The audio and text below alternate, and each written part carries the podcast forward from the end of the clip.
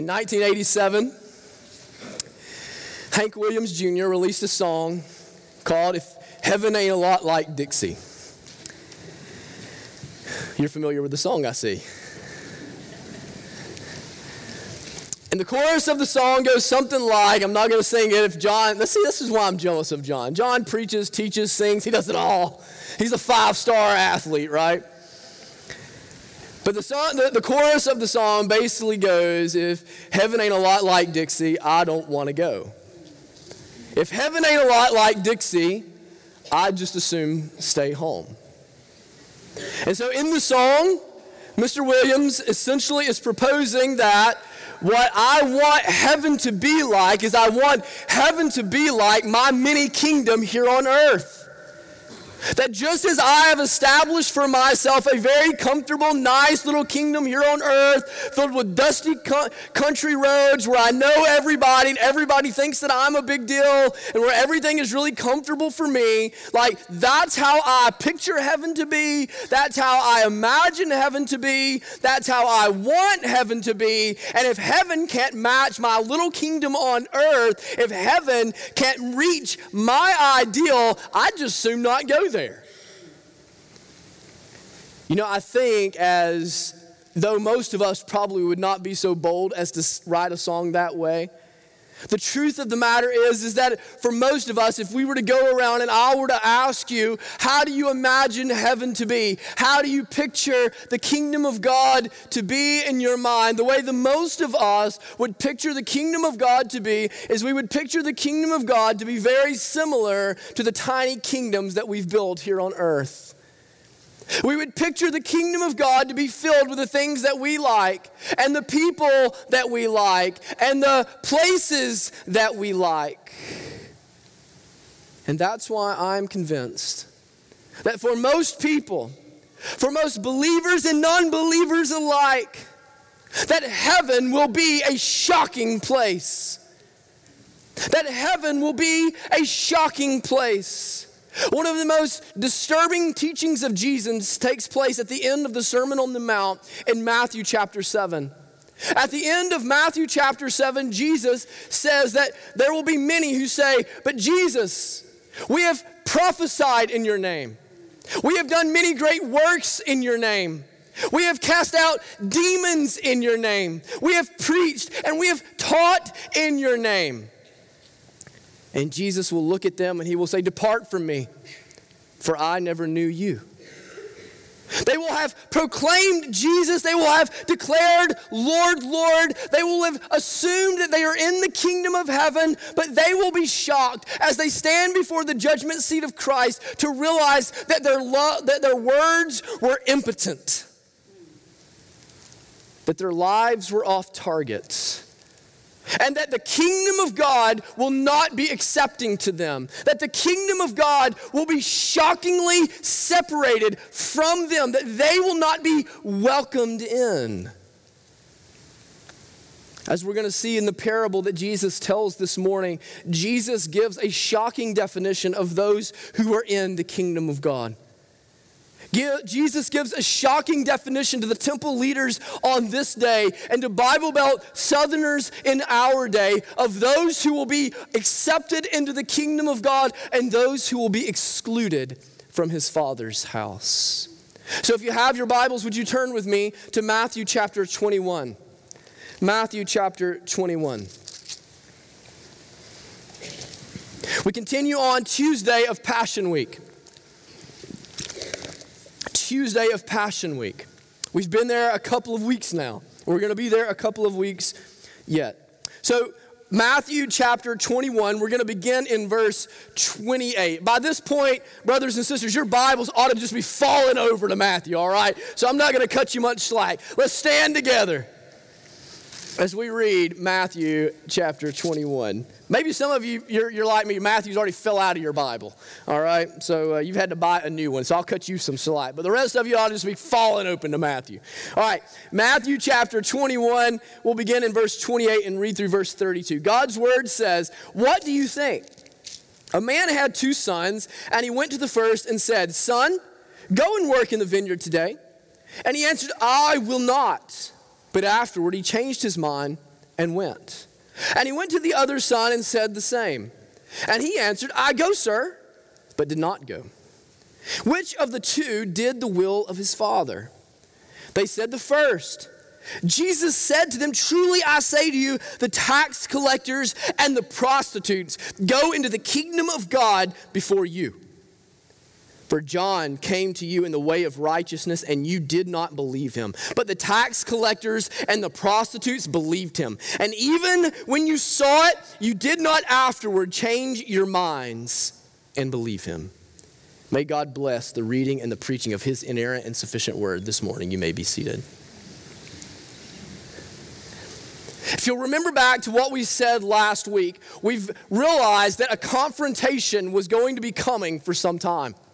That as Jesus has ridden into Judea and he has not so subtly declared himself as the messianic figure, as the long awaited Messiah of Israel, as he has received the worship of the Galileans, and then in the temple complex, as he has received the worship of the children, he has flipped over the tables of the money changers and the merchants. He has healed the lame, he has cursed the fig tree, he has done miraculous miraculous, remarkable, and combative things. And so, for some time, we have realized that a confrontation was coming between Jesus and leaders of the temple who had, the Bible says, a murderous indignation that has been arising up within them. And so last week we saw what was the first of a series of confrontations that are going to be coming between now and Jesus' ultimate demise on the cross. What we're going to be seeing today and over the next couple of weeks is an extension of the scene from last week that Jesus is going to give an extended response when the disciples come. So, all of this is in response to the question that they asked Jesus in verse 23 when they come to Jesus and they say, What kind of authority do you think you have? What authority gives you the right? Who do you think you are? Who gave you the right to come and do all of these things that you're doing? Who gave you the authority to come in here and teach the way that you're teaching? Who gave you the authority to come and flip over tables and to heal people and to declare people okay for worship? Who do you think you are? And so we know that, that in the initial response, the, the leaders of the temple are not satisfied. And apparently they hang around for a while. And Jesus, with a, a crowd of people, in addition to the chief priests and scribes, begins to teach in a series of parables. And so Jesus is going to teach three parables, and we should see all three of these parables as taking place at this one scene. And this morning's parable is certainly as a part of that. And so the first parable that Jesus tells is Jesus tells us the story of a man who has two sons. Now, this family is like many Hebrew families of this day. They own a vineyard. They own a vineyard. This would have been a very common way to establish your livelihood in first century Palestine. It was very common for a family to have a vineyard. And the way that a typical Palestinian family cared for a vineyard is they cared for it by themselves. You know, like my grandmother, they had a cotton farm and there were 13 brothers and sisters. And the way that they cared for the cotton farm is they all went and picked cotton. They took care of it together. And it was very much the same picture in first century Palestine. And so the father goes to his sons and he's going to ask his sons, or he's not actually going to ask them, he doesn't ask them, does he? He tells them, he's going to tell his sons to go out and to work in the vineyard. Now, this was not an uncommon response, an, un, an uncommon demand of a father. This would have been the expectation in a Hebrew household of this time. This was been common to have been seen all around Judea, all around Samaria, all around Galilee. This is what you would have seen taking place. And this was not, we should not see this as being a self centered request on behalf of the Father. The sons would drink from the vineyard, the sons would profit from the vineyard. They would sell the fruit of the vineyard, and it would provide food at their table, clothing that they would wear, the things that they would use. Not only that, the sons in this day were those who would inherit the vineyard one day.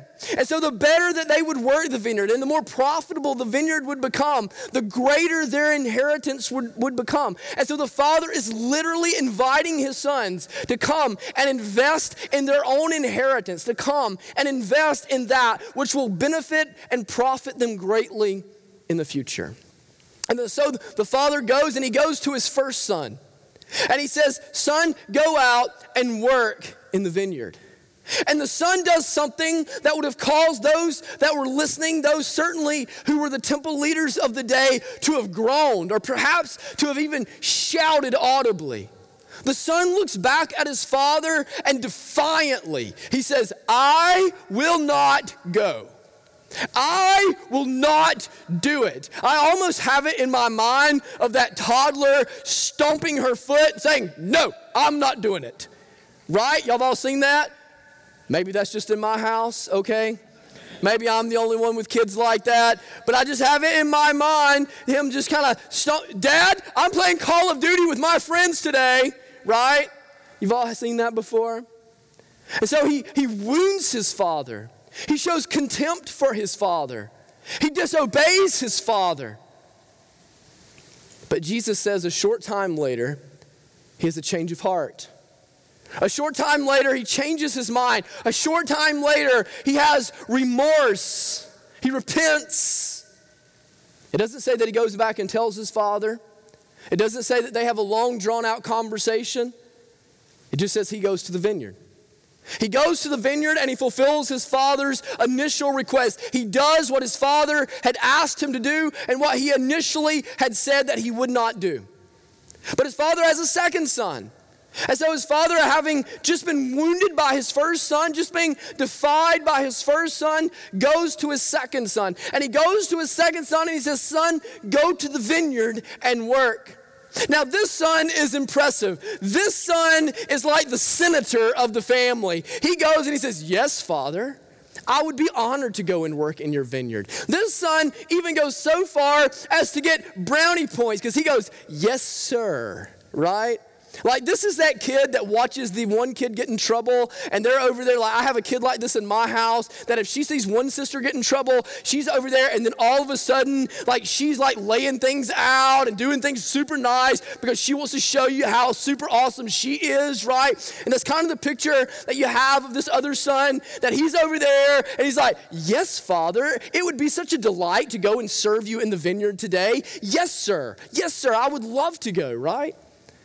And even though he delights his father in the initial encounter, and even though he shows himself initially to be pleasing to his father and to be obedient to his father, he proves himself to be a liar. He proves himself to be rebellious in spirit. He proves himself to be ultimately a deceiver, to be ultimately unloving of his father, because even though he was initially obedient in words, even though he was initially claiming to love his father and claiming to do what his father had asked him to do, he never shows up. He never actually gets around to doing what his father had asked him to do. Now, for us, we get kind of the picture but we don't understand in our setting the gravity with which this would have landed on Jesus' initial day, initial uh, audience. You see, for us, we live in a day, we live in an era in which we tolerate the backtalk and disrespect of children. We live in an era in which we tolerate the disobedience of children and the rebellion of children. But Jesus did not live in an era like that. Jesus did not live in a day like that. You see, Jesus lived among a people who among they had 10 laws, the 10 commandments. And do you know what they believed about the 10 commandments? They believed literally, and by the way, this is what we believe. They believed literally that the Ten Commandments were written by the finger of God Himself on a tablet of stone. And do you want to know what one of those Ten Commandments were? You should obey your mother and your father. That one of the things that God Himself thought such a priority that one of the things that God thought so fundamental to the function of humanity, to the function of His own people, that He put it in the stipulations of the covenant between Him and His own people. You shall obey your mother and your father. Wrote it with His own hand, own hand on top of the mountain on a tablet of stone, face to face with Moses, and handed it to him.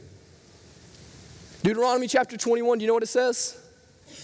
It says that if you have a rebellious son and discipline does not correct him, that you are to take him to the elders of the village. And they are to take him outside of the village. And they are to stone him to death. So when Jesus tells a parable of a man who doesn't have one rebellious child, you understand, he has two. He has one son who has the audacity, face to face with his own father, to say, I will not go. I will not obey you. I will not do what you've told me to do. And then he's got another son who has the audacity to look him eyeball to eyeball, mano y mano, and lie in his face with a smile on his face and deceive him. So we have a man here who doesn't have one rebellious son, but has two rebellious sons. In this day, that crowd would have been stunned. They would have been groaning. They would have been wondering how in the world one house could have such wicked sons. And so you have to understand the question that Jesus is posing is much more perplexing than it initially comes across. That when Jesus looks at them, having told them the story, and he asks them, How is it, who is it that has done the Father's will? They, they look and their, their, answer and their wills are turning because for them, neither of these sons are inside the will of the Father. Neither of these sons have shown themselves to be good sons. Both of these sons have shown themselves to be rebellious. So Jesus answered, Jesus asked them the question, and they come back and they answer it rightly. They answer it correctly. They, they say the first one, the first son, the, the, the son who, though he initially showed contempt to his father, though he initially disobeyed his father, Though he initially, though he initially wounded his father, though he initially acted out, out, outside of the parameters of love, outside of what love looks like, though he initially showed distaste for his father, he repented, he showed remorse, though so he demonstrated love, he went out and did what his father asked him to do. So the first son, not the second son, not the one that said he would do what he and he didn't actually do it, not the one who lied and deceived his father, not that one. And Jesus has them exactly where he wants them. Jesus has them exactly where he wants them. You see, you remember back in back in um, when when David had committed the sin with Bathsheba, what Nathan did. Nathan tells a parable, right? And what does Nathan do with the parable? Before he even tells David that he's confronting David in his own sin, he turns David's own conscience against him, doesn't he? And you know what Jesus is doing here with the leaders of the temple? He's turning their own conscience against them. Because this is what Jesus looks at them and he says, You are right. You are right. Finally, finally, you've answered one of my questions right. All of these questions I've been asking, all of these quizzes I've been given, and you finally got one right. But guess what? You're not the first son, you're the second one. You see, tax collectors, like the author of this book, oh, how sweet this must have been for Matthew to hear. How sweet it must have been. By the way, he's the only one that writes this parable down. Why do you think? Oh, how it highlights God's grace to Matthew. That's why. Um, Tax collectors, people that rob the people of God prostitutes, those who were promiscuous, those who, who slept around, who, who were paid to have sex with other people and live outside of the will of God. They were those who initially in their lives showed contempt for the will of God, showed contempt for their Heavenly Father. They, by their very path of life, chose to indulge in pleasures and appetites and wealth of the world and to live outside of the will of God. But do you know what they did? They received the baptism of John. They received the baptism of John. They repented. They repented. And so, though they initially were outside of the will of God, Though they initially lived as though God was not there, though they initially lived as though God was not real, though they initially lived as though they would not answer to God one day, their hearts were turned around, their minds were changed, and their lives were lived out that way, like Matthew's was. But not the leaders of the temple. Not the leaders of the temple. The leaders of the temple were those who professed with their mouth, God, we love you. God, we love you. God, we will do whatever you want us to do. We will go wherever you want us to go. We will offer you whatever sacrifice you command. We will worship you in whatever way you tell us to worship you. We will pray. We will fast. We will make sure that everybody knows it. Oh God, we profess our love for you. We tell and shout from the mountaintops. We love God. We are lovers of God. We are leaders for God. We will always go to church. We will always do what God has said. And yet their hearts were far from them. And they rejected the baptism of John, and they rejected the Son of God. And they rejected God's prophet and God's Messiah. They rejected the Lord so much so that God, Jesus, would look at them and you say, Do you not get the heart of God? He desires mercy and not sacrifice. He desires mercy and not sacrifice. Can you imagine being in the room that day or being in the, in the temple complex that day? And Jesus takes the very scum of society, the worst of the worst, the most despicable people that you can imagine, traitors to the country, thieves, swindlers, promiscuous women, low lives, people that they believed didn't even deserve to breathe the same air that they breathe. And he's saying that these are the people that will come and are invited into the Father's house, and you will be excluded from the Father's table. These should be welcomed into the temple of God, and you should be excluded from the temple's walls. Can you imagine what it would be like if this morning I brought in molesters and abusers and thieves from the Talladega prison? And I paraded them down front. And I said, These are the ones that are welcome for worship, and the rest of you should leave. Can you imagine? Jesus is holding up the scum of their society, and he is saying, They will come into the kingdom of God before you. They will be first. What's the difference? What's the difference in the two sons? What's the difference in the tax collectors and the prostitutes and those leaders of the temple? The difference in our text is the word change. It's the word change. Look at it in verse 29.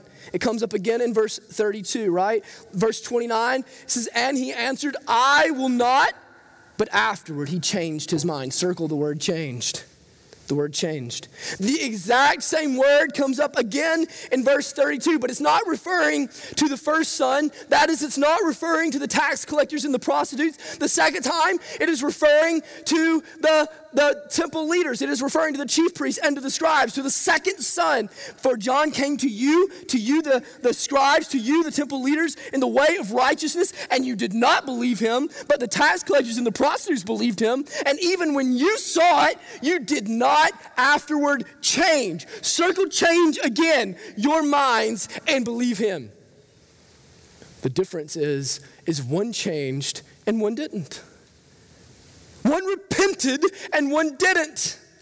The word change there means more than, you know, I wanted biscuits, but I had pancakes. It means that I did something.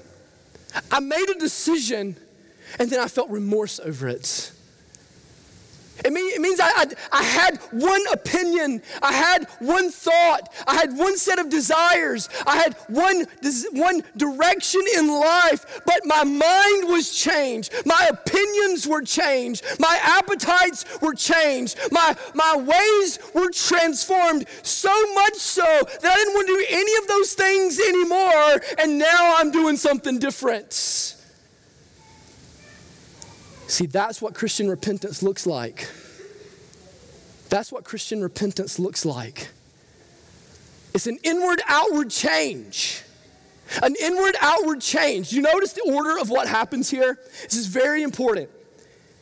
He says, But afterward he changed his mind and went. He didn't go first, he didn't go to the vineyard first. He changed his mind and he went. It was a changing of his opinions, it was a changing of his thoughts, it was a feeling of remorse toward what he had done to his father. It was a thinking, I can't live like this anymore. It was, I, have got to be right with my dad. I've got to be right with my dad more than I've got to do what I wanted to do before. I, have got to, I've got to overcome what had been, happened before. It's got to be different now. It can't be like that any, any the way it was in the past. And so there's a, a transformation of appetite. It's a transformation of opinion. And out of the transformation of what he thought, now he went and did. That, that, that's the essence of Christian repentance. It's what I think transforms now what I do. It's what I want transforms where I go. It's, it's what I love transforming who I become. It can't happen the other way around. That's what the Pharisees were doing. That's what the chief priests were doing. That's what the temple people did. They said, you know what? We're going to work on the outside. We're, we're, we're going to polish up the outside. We're going to do all of the things on the edge. We're going to pray. We're going to offer sacrifices. And on the inside, they were rotting away. The first son on the outside, yes, Father, I will go. Exterior, on the outward behavior, commendable. Except what happened? It faded and died quickly, didn't it? It faded and died quickly.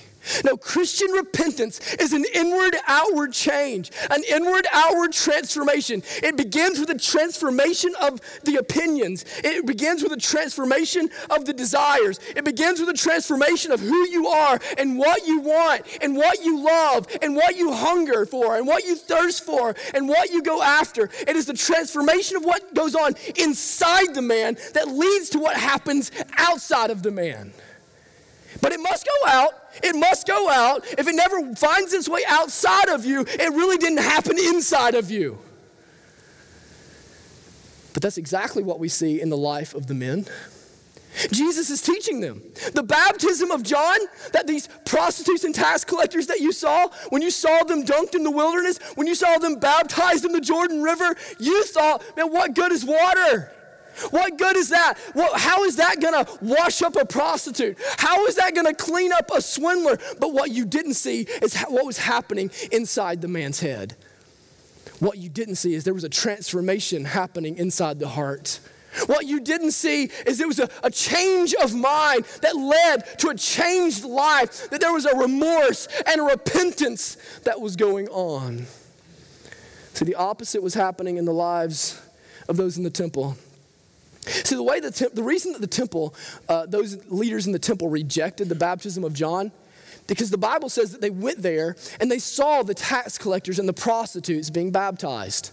They saw them there. They heard John and they heard him preaching. And so they rejected it. You know why they rejected it? Because when they did the moral comparison test, they won going away. They won going away. When they looked at those who John was baptized, you know what they thought? Those guys need something like this. Those guys need something like this. I don't need this. Look at our lives compared to their lives. When they won the moral comparison test. But what Jesus is teaching them is winning the moral comparison doesn't win you favor with God.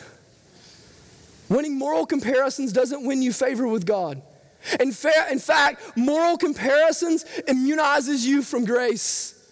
Because what happens is, is you can always find somebody that you believe doesn't stack up morally with you. No matter what your stature in life is, no matter what you've done, you can always find somebody that doesn't measure up to you. There are people right now. We were Megan and I were watching a show about a man who got life in prison for murdering a person. And you know what he's on there in his interviews? You know what he's saying?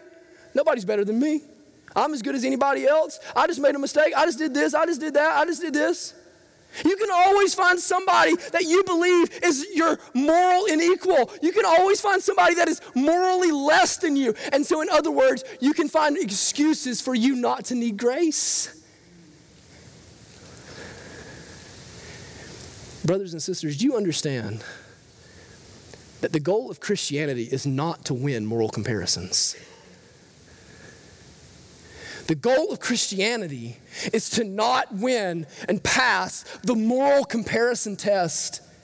How many people have you talked to about coming into the church or to coming into to faith to the faith and they say this, look, people there are no better than I am.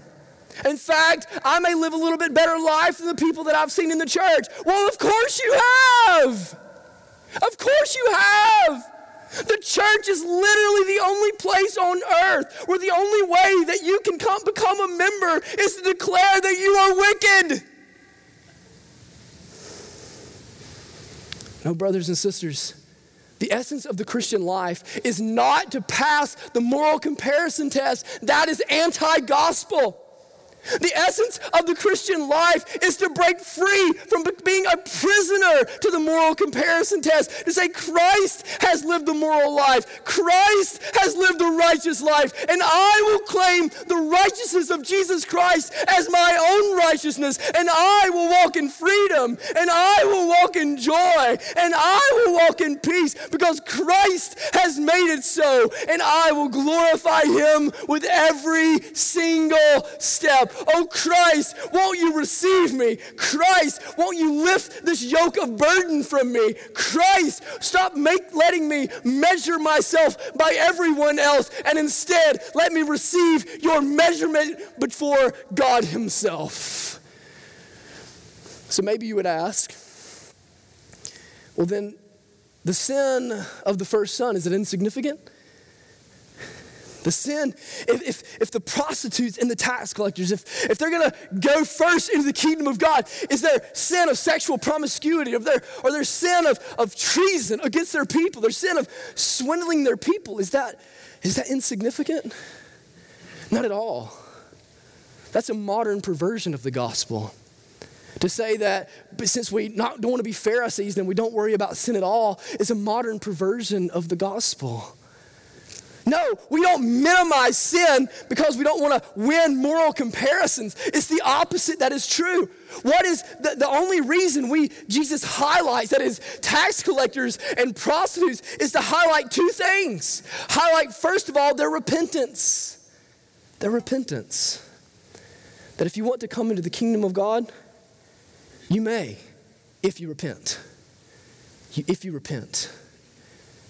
And second of all, not to minimize their sin, but to maximize His grace. Not to minimize their sin, but to maximize His grace.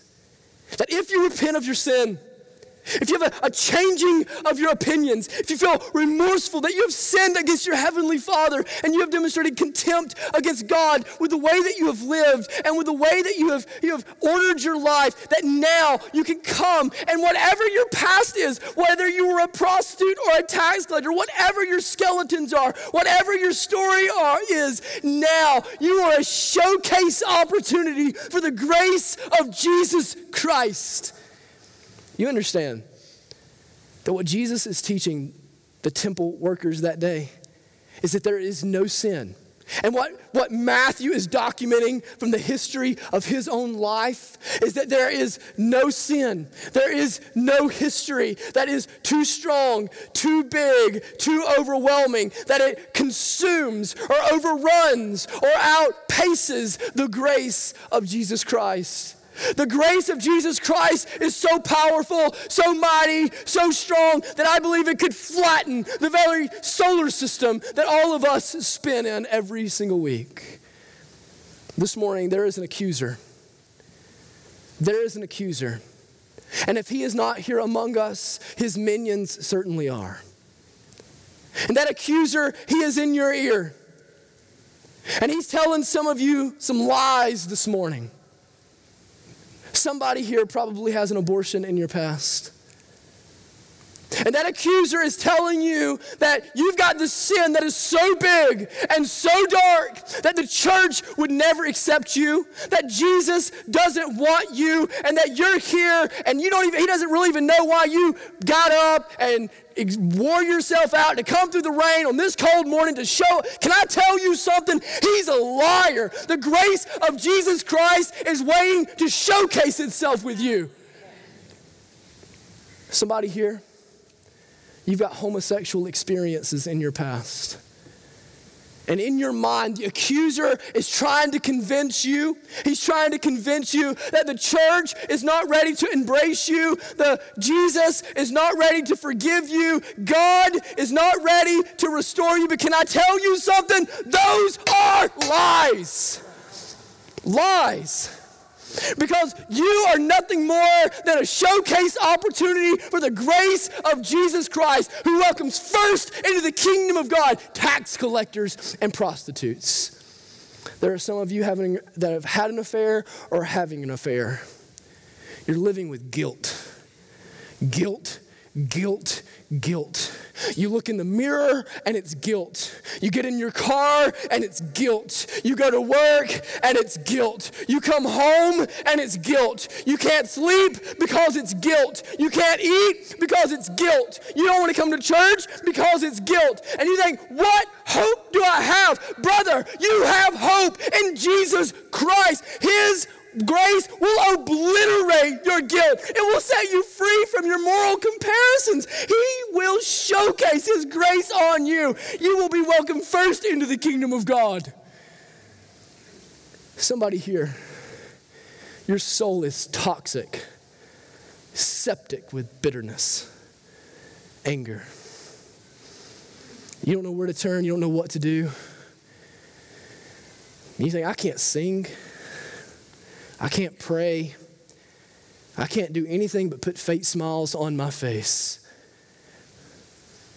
You are nothing else but a showcase opportunity for how powerful, how mighty, how wonderful, how good, how merciful the grace of Jesus Christ is. Can I tell you something about me? I am nothing more than a case study of the grace of Jesus Christ. The entire history of my life is nothing but a case study of the grace of Jesus Christ. I preach by grace, I breathe by grace, I live by grace, I wake up by grace. I have nothing apart from grace. I got nothing, but I am a case study that His grace is sufficient day in and day out in anxiety and fear and failure and wickedness. I am a case study, and brother or sister, friend or neighbor, you can be too. You can be too. I spilt my water all over myself, y'all.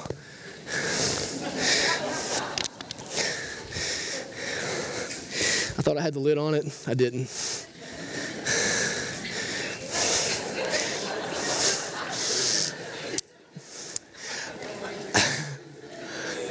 You know, I think I'll preach from behind the pulpit the rest of the way.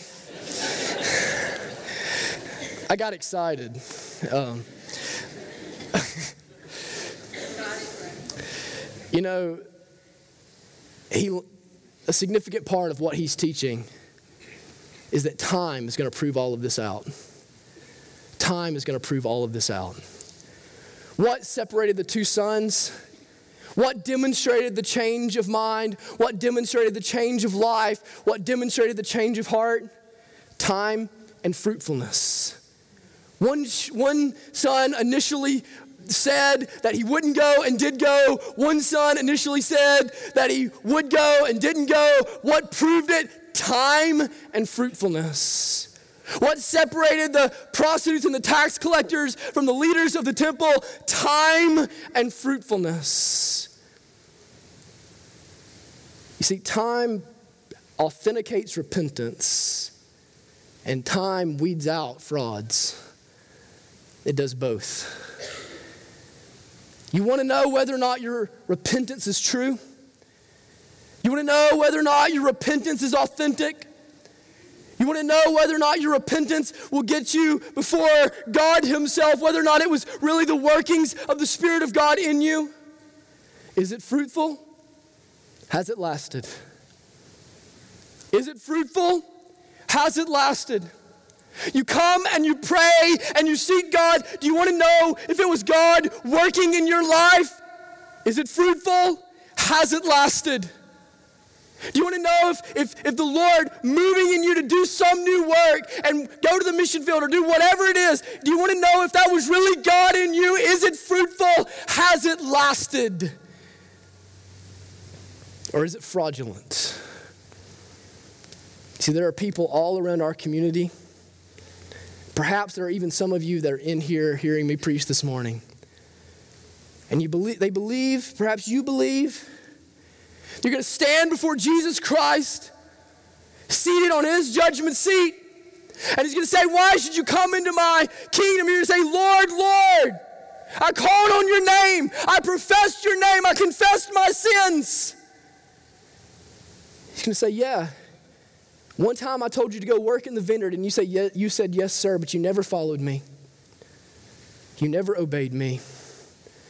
You never went anywhere with me. Your love was proven over time to be fraudulent. Your faith over time was proven to be false. Your repentance over time was proven to be fake. And the lowliest Christian will come up, not having lived a perfect life, having false start after false start after false start. And he will say, Well done, my good and faithful servant. You have not been perfect, but my grace is sufficient. You have been weak, but my strength has been made perfect. Come, I have prepared a place for you. I told you last week that I'm an amateur landscaper. A couple of years ago, I bought two trees on the same day. One was a cherry tree, and it had just full of bloom, full of life, leaves, big, healthy and I bought a crepe myrtle. That was basically a throw in deal. You know, trade day, I bought him a trade day. You go there and say, hey man, what would you give me for that? He's like, I'll just throw that one in there. The cherry tree cost seven times more than the crepe myrtle. And I went and I planted them on the seven, same day. When I planted the cherry tree, it was the picture of health. It was exactly what you would want it to look like. When I planted, planted the crepe myrtle, it looked like a stick I was sticking in the ground. But you want to know something? Over time, limb by limb, that cherry tree has rotted and died until ultimately it's completely proven itself diseased and dead. And slowly but surely, that crepe myrtle has grown until it has sprouted leaves and limbs and the prettiest pink flowers that you've ever seen. Over time, one tree was proven fruitful, and one tree was proven dead. What will your faith prove you to be? Let's pray together.